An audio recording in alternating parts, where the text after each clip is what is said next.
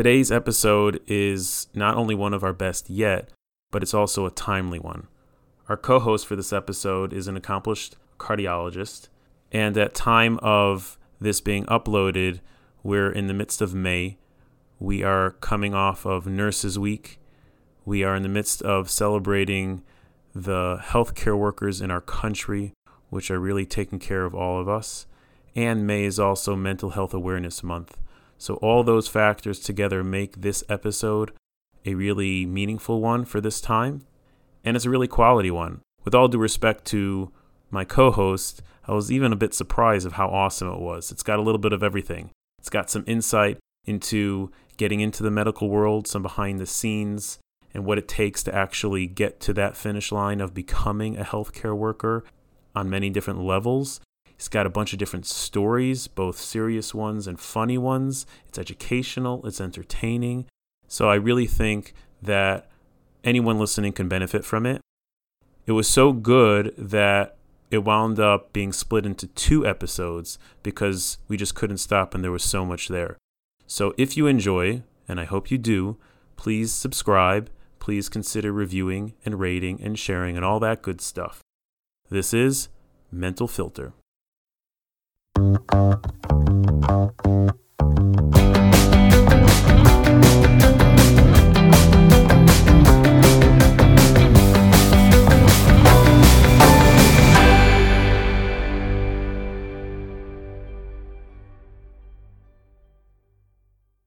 back, everybody, to another episode of Mental Filter, where we talk about anything and everything under the sun, all through the lens of mental health, with mental health professionals, other professionals, other interesting and cool people.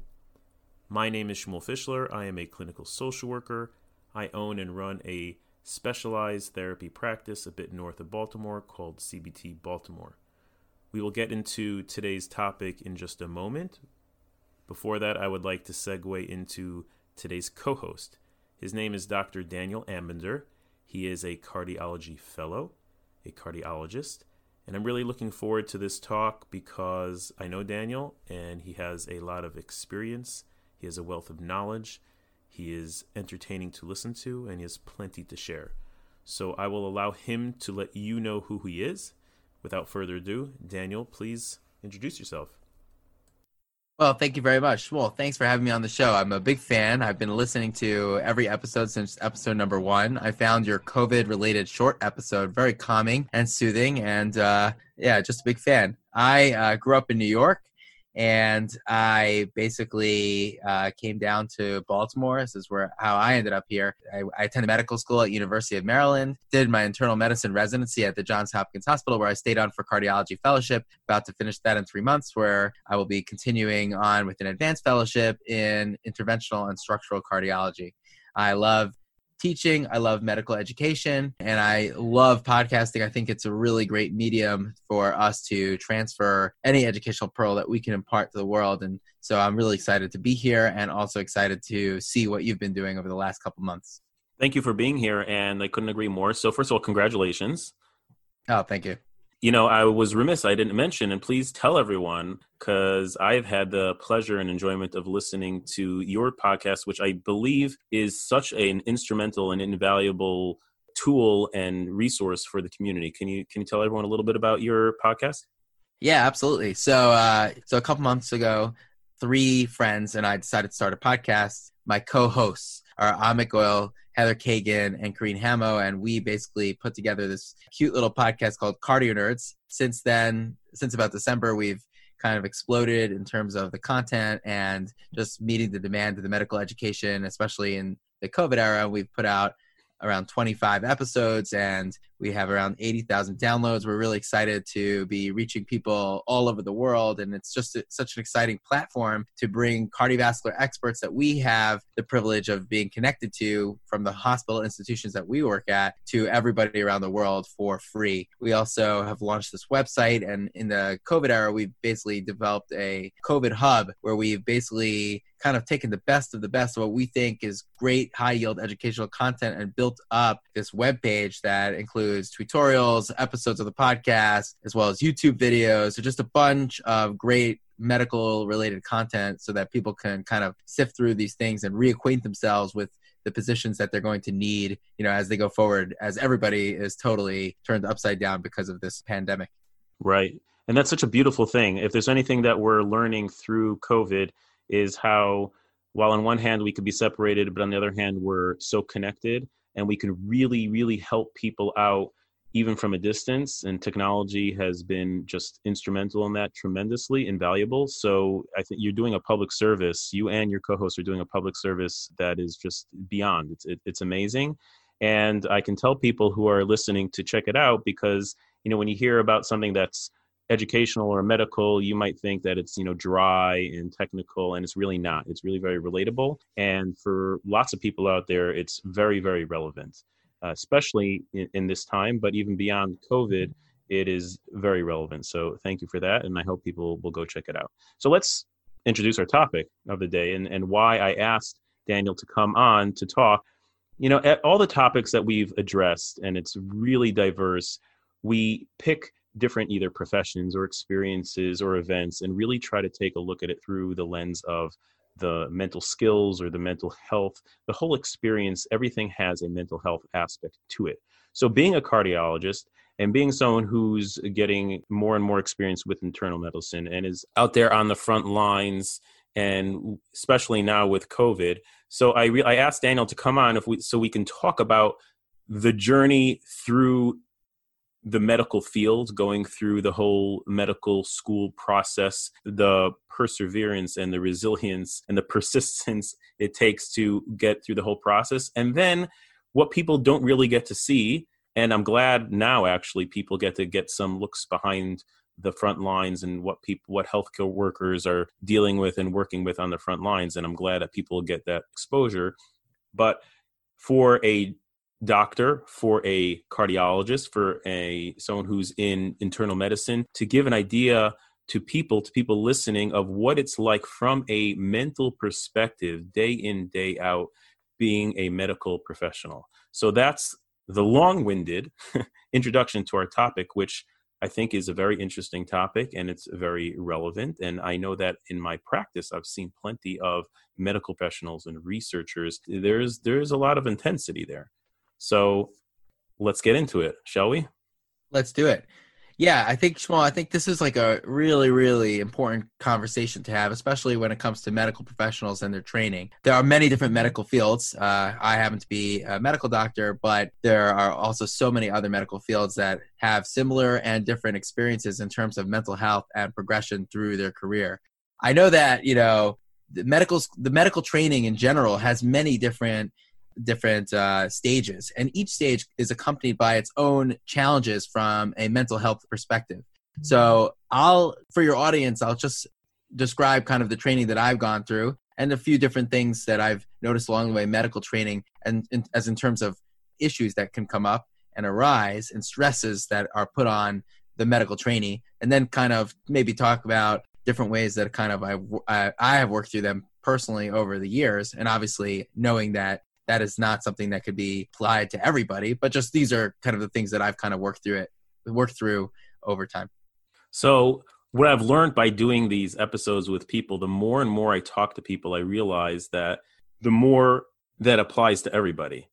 It's so interesting how no matter the profession the certain skills or the challenges they might look a different color but they actually are quite similar. Under underneath it all there's a theme in different professions and different experiences and we're really not all that different and so many of our experiences are similar in the sense of the theme of challenges although it looks very different. Now quick story before you get into your your experience and your lessons that you've learned through that is that i actually thought about going to medical school pretty strongly back in the day and when i was uh, going to college and figuring out what i could what i am interested in and what i wanted to do I did strongly consider going to medical school and looked into pre med programs. And then I quickly realized that I like the idea of being a doctor and I like the idea of you know the white coat and helping people and being on the front lines but then I, I quickly realized that you have to really really want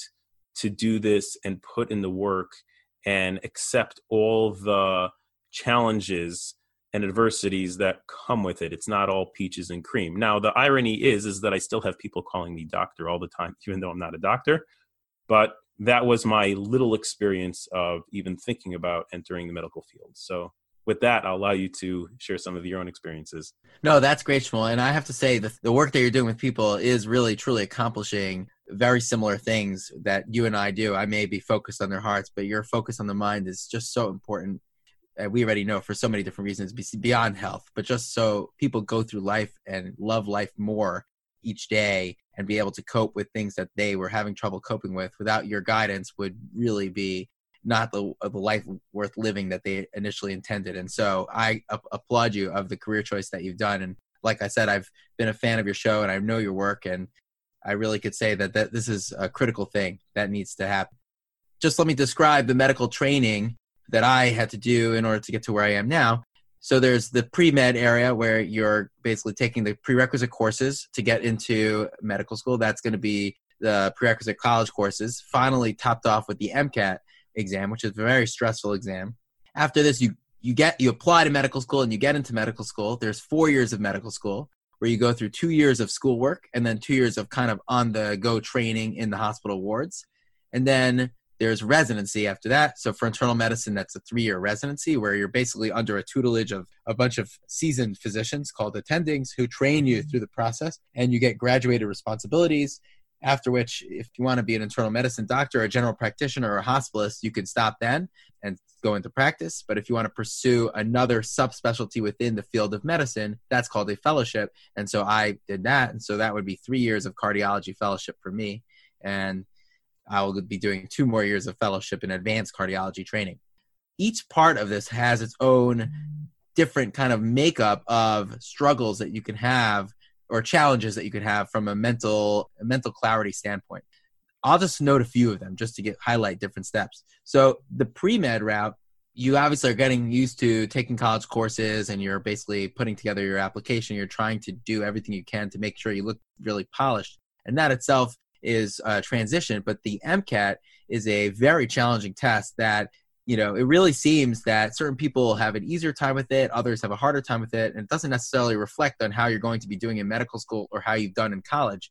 And that is kind of a, a gatekeeper test. So there's a tremendous amount of stress with regards to preparing for it and even taking it. And you know i don't have panic disorder but for some reason these big tests when I hype myself up for them, or in the past when I used to hype myself up for them and say this is the most important test ever in my entire life, it would kind of backfire, and I would get kind of like panic attacks during these exams. Not not during any other time, but just the sweats and the the sympathetic drive and the heartbeat, and so definitely a crippling anxiety. And even during these exams, I would like figure out that I just need to like totally relax. I need to kick off my shoes. I need to undo my belt. I need to unbutton my shirt and then relax and just lean back. And that's sort of kind of helped with the, that type of anxiety.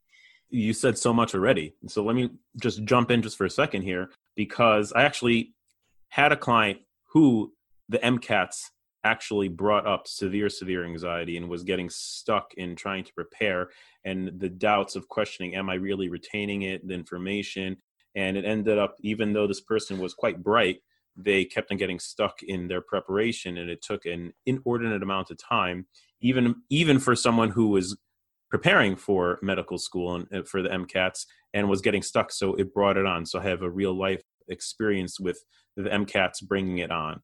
And another thing that you mentioned how is this really reflective of how you're going to do which speaks to along all the stops along the way which you're going to describe it really taps into different types of skills and different types of challenges. So even if I am adept at managing one type of challenge, that doesn't mean that I'm going to be able to manage a different type of challenge, which I think anybody listening can relate to. Just because I'm skilled in this doesn't mean that I'm going to be successful in this. And so we constantly have to adapt and it's it, makes it even more challenging that it's not a consistent type of challenge. And one mindset that I can imagine someone getting into let's say, speaking to the MCATs, like you just said, it's not necessarily reflective of how I'm going to do. So I can have a mindset, well, this is not really fair. And now I have to spend all this time preparing. It almost reminds me of, uh, you know, in middle school or elementary school or even high school where people are saying, oh, this is so stupid. I don't need to know trigonometry or whatever it is, right? It's not so applicable. So if I'm studying, I don't know why that sounds like a high school kid, but I think I've said that. anyway, pre-pubescent high school kid, right? Or a post-pubescent uh, so high school kid. This is not so realistic. It's not fair. If we get stuck into that, oh, this is not fair. I should not have to do all this preparing for something that is not reflective of how I'm going to do in medical school. That's going to be a stumbling block into doing more preparing and studying if I have that frame of mind. I'm curious, like how you approach that that helped you persist and go mm-hmm. on through. So for the MCAT specifically, I think I had taken some advice to the extreme that was actually harmful. In my preparation for it, there was actually a podcast back in the day that kind of went through all of the fun, it went through all like the things that you would need to know for an MCAT, but like kind of did it in a fun cartoon way. But the hosts they suggested that when you take the MCAT, you take it like a hunter. You know, you sit up, you sit straight, you attack the questions, you look at the questions, and you just you go in there with this rah rah attitude. It's time to be activated. For me, I think that completely backfired. I, I basically so activated myself that I made myself feel like I was playing the Super Bowl actually as a player. And that was not helpful for this type of test. These types of tests require you to use your mental capacity to the fullest. You have to be calm, you have to be reserved, and you have to be thinking. And you also should not be taking the test thinking about the consequences of the test. It's not helpful. The consequences of the test and sitting up and sitting forward and all of that really helps with the preparation of the test. But when you're actually taking the test, you have to look at the test and say, okay, nothing else matters. I'm going to take this test and I'm going to have fun with it. Now, fast forward in medical school, you need to take two sets of boards step one, step two, and then after medical school, you need to take step three. So now it's step one, and I've prepared and I'm excited for it. And I get to step one, and it's it's a very important test because it can help determine what kind of residency or where you go for residency, similar type of stress as the MCAT. And I have the same thing. I fall for it again. I just have the sweats. I have to go to the bathroom. They don't let you go to the bathroom. If you go to the bathroom, you have to kind of forfeit the end of the test section. And I'm just, I'm going out of my mind. And again, I recalled that episode in the MCATs where I just totally unbuckled my belt, kicked off my shoes, sat back in the recliner chair as if I was home practicing a test, just so relaxed. And it really helped me out. The same exact thing happened for step two the next time around. But this time it did happen, but it only happened for 30 seconds because I was like, Dan, you know what you're doing stop. It worked last time. It's going to work this time. Get over it. And you got to just move on. Also, this idea of putting a lot of weight into one moment of time and psyching yourself up and saying that this is a critical period or procedure or task that I have to do in order to get to the next goal can be very helpful in the prep. But when you're actually in the moment, could be catastrophic and really derail you knowing that helps basically undo that. So I had this example with tests, but I also recently had this example uh, two years ago when I was a cardiology fellow, first year fellow, and I knew I wanted to do interventional cardiology, which is a lot of procedures. So I immediately reached out to my mentor, who's now my boss, Dr. Resar, and I, I said, Hey, uh, we haven't really worked together, but I really want to do interventional cardiology. Could you put me on the list for the advanced fellowship in a couple years? And he wrote me back. He's like, oh, that's really nice. I'm so excited that you're interested. We should definitely talk, but I can't put you on the list until I work with you. So I know that your hands are good at what we need you to be good at before we take you to the program. So I said, oh, great. That's fine. That sounds awesome. So it's a couple weeks later and I sign myself up to be working with him so that I can basically show him that I am able to use my hands in the way that we need to be able to use them in an interventional cardiology. Everything's great. I'm super excited. I sign myself up for all the cases. And then I go in there and I again have this sense that this is my job interview. This is my moment. This is everything that I've done, all the years of training that I've done come down to this moment. And if I don't show him that I could do this, I'm never going to be an interventional cardiologist, which is what I wanted to be for such a long time. And got the sweats, got the aches, and we're all wearing masks. So it's hard to, you know, you have to really use your ears and listen to what people are telling you you know there's pedals that you have to use and a lot of wires and everything like that. And i'm just like looking I, am getting confused and i'm slow and i'm obviously the patient's safe because this is uh, not patient related. It's more of just the the tool work and he's obviously guiding me through everything that i should be doing. But just this anxiety that i had this sense of total anxiety was almost paralyzing. And then again i said you know i couldn't kick off my shoes or open my belt but i just looked at myself and i said dan get a grip get a grip it's not the one moment it's going to be fine whatever you do now is going to be fine. And he sensed that I was having a lot of anxiety. And after the case, I went over to him and I actually, I'm a pretty open book. And I said, Dr. Resar, I just want you to know next case is going to be better.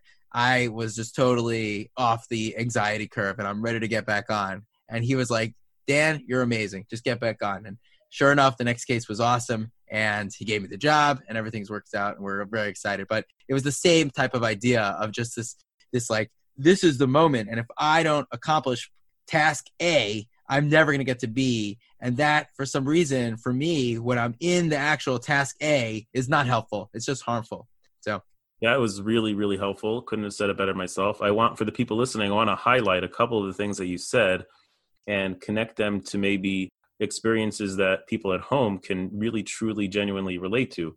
So, number one is what you described very well is that the ability and the skill to be able to focus just on the moment and task that is right in front of me is a tremendously valuable skill no matter what we're doing whether it's surgery whether you're taking a test whether you're driving a car whatever it is part of what contributes to being anxious is that everything is riding on this one thing and there's so many other things that are not in this present moment. Sometimes I'll talk to people about putting things in two buckets the here and now worry and the not here and now worry. And our job is to try to focus on what's the here and now worry is something that I can do something about it right now. So if I'm taking a test, let me focus on this question right now. This incision, this turn, this whatever it is being able to try to be present is a tr- it take it's not easy it takes a lot of practice and skill but it's invaluable which is basically what you learned which ties right into the next thing that it, and, and it's counterintuitive because when you're in this situation again then it pulled you right back in. I'm like oh my gosh everything's riding on this one. And then again everything's riding on this one. And you kept on getting sucked in which is not uncommon but what happened is is that over time you learned from each experience and maybe the intensity either didn't get as high or it didn't last as long. You said how it came down a lot quicker the second or the third time or maybe the fourth time whichever one it was. But we relearn our experiences in the pressure moments. I imagine people who are in a lot of high pressure moments and you've experienced so many more pressure moments since then of doing procedures or surgeries or things like that that it doesn't get that high. Why not? Because you learn that A, I can handle it, and B, it's maybe not everything is riding on on this one event. So we relearn our association with different experiences, and that's something that everyone else can relate to. Uh, in addition, everyone can relate to the the pressure that pressure is pressure no matter what the situation. So it might have been a test, but then it's a procedure, and then it's a surgery, and then it's doing some, then it's doing a presentation on research, let's say, or something like that. So pressure is pressure, and then it, that can apply across the board. You mentioned this very briefly, and this is something maybe they don't teach you in medical school, which is something that you realize that you have to utilize your other senses. You said how you have to depend on hearing, you have to depend on your ears, and you can't communicate do they address something? Like i imagine maybe that's something they don't address early on and that's something that might take someone by surprise and realizing i can't communicate in the same way. Do they talk about that in training and in, in school? No and uh they, well at least where i went they didn't and it's i don't know if like this is a universal thing actually because i'll, I'll give you an example. Uh, i have a brother who's in medical school and now who's actually just graduated going into urology and he has a very similar issue that i have and that is when we're in the OR, or for me, the cath lab, when we're using our masks, we have a harder time understanding people than expected. The surgeons will be looking in at the field and they're doing whatever they're doing, the incision or the, the stitch or whatever, and they'll be calling him to do different tasks. And he may not appreciate that they're even talking to him. You don't even know who he's talking to. He's not looking at you. So you're not, he's not looking at you. and he's not looking at and he's not and you can't see his mouth and so and it's not that it's muffled per se it's just this this cognitive separation of what he's saying and who's he talking to is something that's out of cue. Even now we're doing the podcast and i could see the benefit of us we actually have the video on and i could see your expressions and i could see when you want to interject and that that gives me so much unspoken information that makes the conversation so easy between us. You don't have that all the time in in medicine and you learn and i think the way you adapt is you need to know what's the next step. You need to know what to anticipate. So my brother who's now becoming a very skilled surgeon on his own is basically anticipating that okay the next step is me. They're going to ask me the medical student what i should be doing next. Like i should be retracting. He's obviously going to ask me to retract. And then when you anticipate you can totally understand what he's saying. And same with me in the cath lab. I'm always working with people, cath lab technicians, the wonderful nursing and the attending, and I know my part, I know my role, so it becomes familiar and I can adapt. But it definitely could be a challenge, especially sometimes uh, in a noisy room where you're trying to run a code and everybody's wearing masks and you have to you have to basically communicate. Sometimes it's can't just talk the way you were talking. You have to use your other means of talking, either not raising your voice, but just like making sure the person who you're talking to is looking at you or maybe sure make sure they're paying attention or use their names like you know that's a very important skill set to use to start using people's names when you're in these types of situations to help with the communication. It goes both ways. So it's interesting that you asked that and i know that there are a lot of people who never had a problem with this. So i don't know if oh, certain people do but i have a very good sense of smell a very good sense of taste and a very good sense of sight but hearing it's not that i have a lack of hearing it's just that discerning. Another area that i've noticed this in is lyrics. Like my kids could listen to a song and know all of the lyrics to a word to all the lyrics to the song without difficulty. My wife also. And me i could listen to the same song over and over and over. I can have it on repeat a hundred million times. If i never read the words i will i couldn't sing it again. Right so you're saying american idol is not in your future I would say if I did American Idol, I would have to really practice the lyrics beforehand. But I could not. If you said sing any song, I could have listened to it a hundred million times before. I could have had. It. I listen to songs when it when I want to get in the zone. I'll put it on loop and repeat, and it'll play the same song for twelve hours while I'm working on something. And I could not read you back the lyrics at the end. No way. Hmm. We all have our strengths and weaknesses, Dan. and, and this is a nuance that you know the regular person like i wouldn't have thought of this. And even going through medical school you probably don't think about it until you are in the room. So number one it speaks to the ability to adapt and the ability to be flexible and not freak out the first time it happens. And you mentioned about knowing what's coming. So you have to be a little bit comfortable at least in the learning stages of not necessarily knowing what's coming and be okay sort of sitting in that uncomfortable spot of learning and paying attention and observing to figure out what's coming. I think it would be really cool. Maybe there are schools out there, they could probably teach a whole class on communication specifically for people in the medical profession. Because, like you said, it, it's different.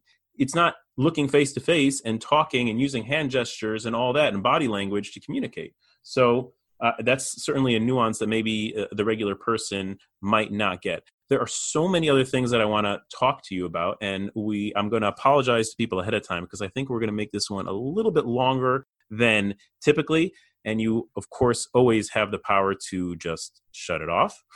I hope you don't, because to me, this is very meaningful and very stimulating. So, there's a lot of other things within the medical profession that I want to ask you about. Right before I do that, you described your whole journey up until pretty much the present.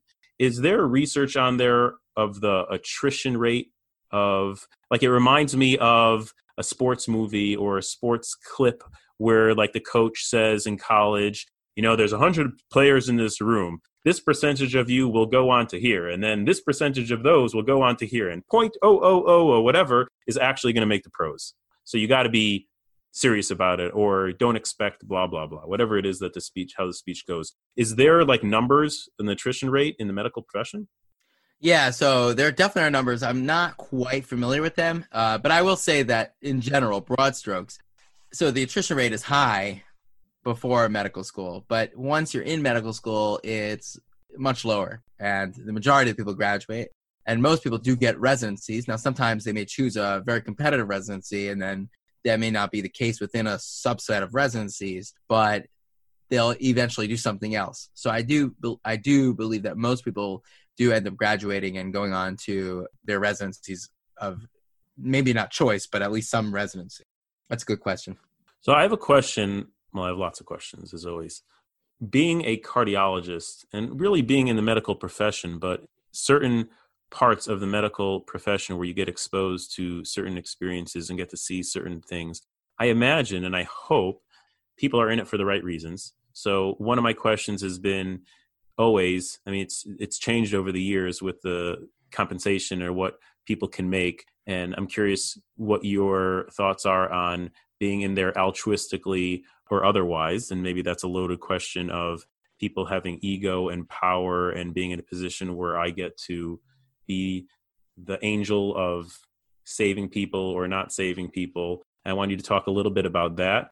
But also, I think there might be a tremendous benefit being a doctor who gets to see you get to see the heart, you get to see the body. You get there's such an there's a, an element of awe, I would imagine. And I'm curious for you, has it changed in any way the way you look at life the way you the way you look at the world and, and gratitude when you get to see the nuances and the intricacies of the body and and being it's almost like a surreal awe-filled moment i would imagine being i'm not talking about what you see on house or er or anything like that but this is real life. It's it's it's surreal to be in that position. So talking about being in that position where it is a tremendous opportunity and tremendous honor, I think, to be in that position and how it affects your view on the world and gratitude. And then talking maybe a little bit about the human element of people having egos, which is a human thing,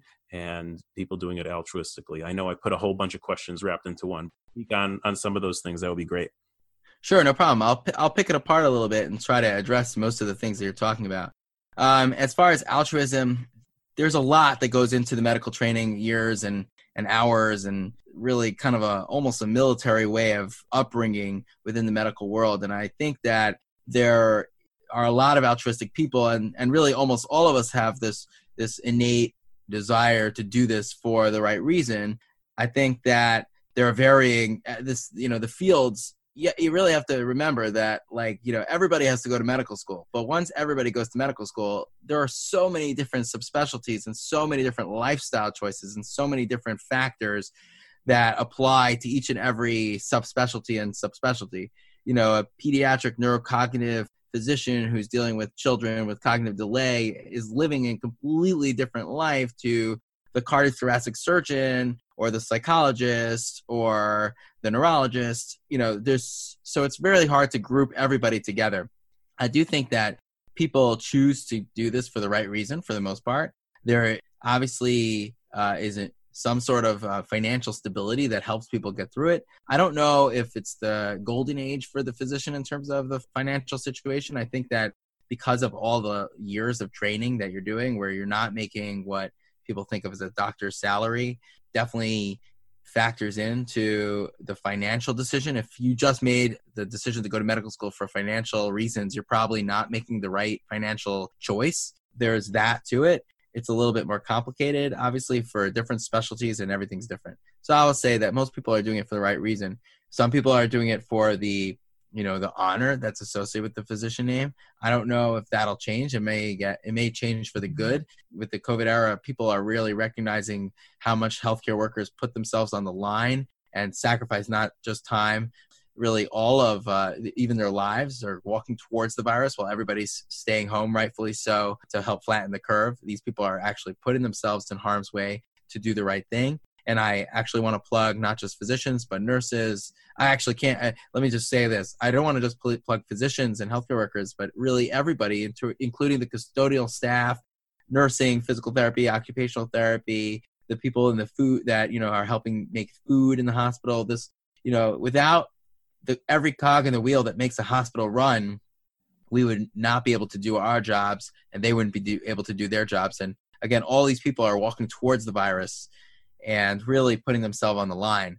So there is that element of altruism. There is that element of feeling good about yourself because of the profession that you chose. And for me, it's kind of like my identity. I think of myself as a cardiologist, a physician. It's part of like who I think I am when I look in the mirror. And that is something that comes as a tremendous privilege and it's something that you have to live up to. You didn't just earn it. It's not something that you can just earn by taking a bunch of tests. You have to really live and breathe it. And you're helping patients get through, you know, really uh, traumatic times and really getting them through life altering experiences, sometimes where they come out healthy and happy and breathing a sigh of relief. And sometimes where you know you cath a patient, you do the procedure that we do as an interventional cardiologist. You diagnose coronary artery disease. They came in with some chest pain, and now you're get, giving them the news that they're going to need quadruple bypass and setting them up for the success of the next step. Or sometimes it's saying, "Wow, uh, your valvular disease has gotten so bad that we're really not able to take care of it at this time, given that you've had five valve replacements already, and really it's time to focus on." being comfortable and taking people through those things is a, an absolute privilege something that propels me on my day to day and that's what kind of motivates me to go to work. Does that does that answer the bulk of those questions? That answer that answers a bunch of the questions. How about the being in a position of awe and gratitude and those types of things? Hey everybody, Shmuel here. This concludes part one of this episode. If you're still here, I'm going to go out on a limb and assume that you're enjoying it. So please, by all means, move on to part two of this at your convenience. And again, subscribe rate, review, etc., etc. Have a good one.